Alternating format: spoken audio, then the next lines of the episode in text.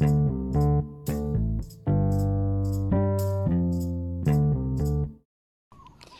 สดีครับเช้านี้มาฟังพอดแคสต์ของตั้งที่ราชดีครั้งนะครับเช้านี้ก็ผมก็ตื่นมาก็มานั่งดูข่าวต่างๆนะครับ แล้วก็ในช่วงเวลาประมาณตีห้าครึ่งก็รีบมาวิ่งออกกำลังกายบริเวณหน้าบ้านนะครับ ใช้เวลาวิ่งประมาณ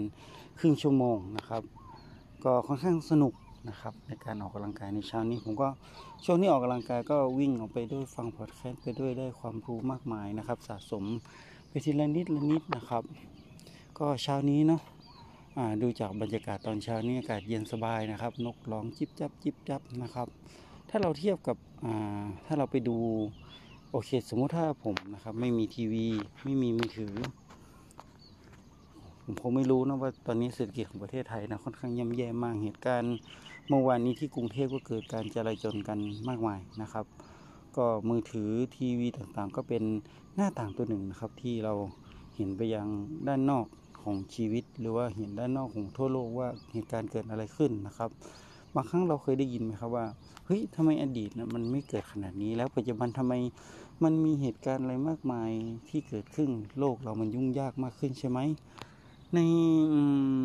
ผมจะพูดยังไงดี ผมคิดว่าด้วยความเทคโนโลยีปัจจุบันนี้การสื่อสารที่มันเร็วขึ้น แล้วก็เราสามารถเห็นมุมต่างๆ บนโลกได้มากขึ้นนะครับ จริง ๆ โลกเราก็ไม่ได้แย่ไปมากกว่าในอดีตนะผมคิดว่ามันคงจะเท่า ๆกันนั่นแหละ แต่ด้วยความที่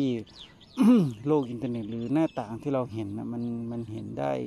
ต่างๆมากมายเราก็เลยมองว่าโลกของเรา มันยุ่งเหยิงมากขึ้นนะครับ ผมก็เลยย้อนไปคิดในสมัยอดีตเนาะ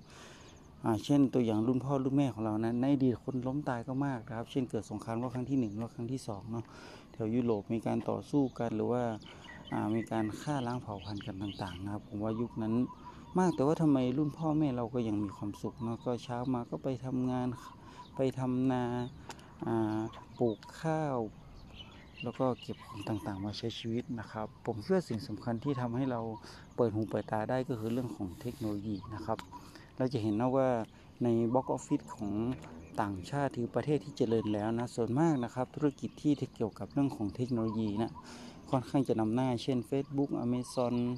แม้กระทั่งแต่งของอีลอนมัสก์ที่ในการผลิตรถยนต์เทคโนโลยีใหม่นะครับ ถามว่าประเทศเราล่ะยังที่เป็นผู้นำตลาดก็ยังเป็น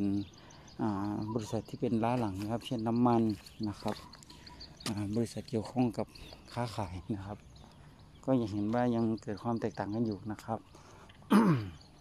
ดังนั้นผมคิดว่าเทคโนโลยีมีส่วนสำคัญทำให้เปิดโลกทัศน์ของเราให้เห็นสิ่งต่างๆ นี่มากมายในโลกนี้นะครับ แต่สิ่งสำคัญนะครับ ผมว่าถ้าเราเอาเอามาใส่ตัวของเราเยอะเกินไป ก็ทำให้เราเกิดความวิตกกังวลมากเกินไปนะครับ ก็ อยากฝากทุกคนว่าขอให้ครูทุกคนใช้ชีวิตเล็กๆของตัวเองอย่างมีความสุขนะครับ ดูข้างนอกได้บ้าง แต่อย่ามาเปรียบเทียบ หรืออย่ามาวิตกกังวลมากเกินไปนะครับ แล้วจะทำให้ชีวิตเราไม่มีความสุขนะอยู่กับปัจจุบันนะครับ วันนี้สวัสดีครับ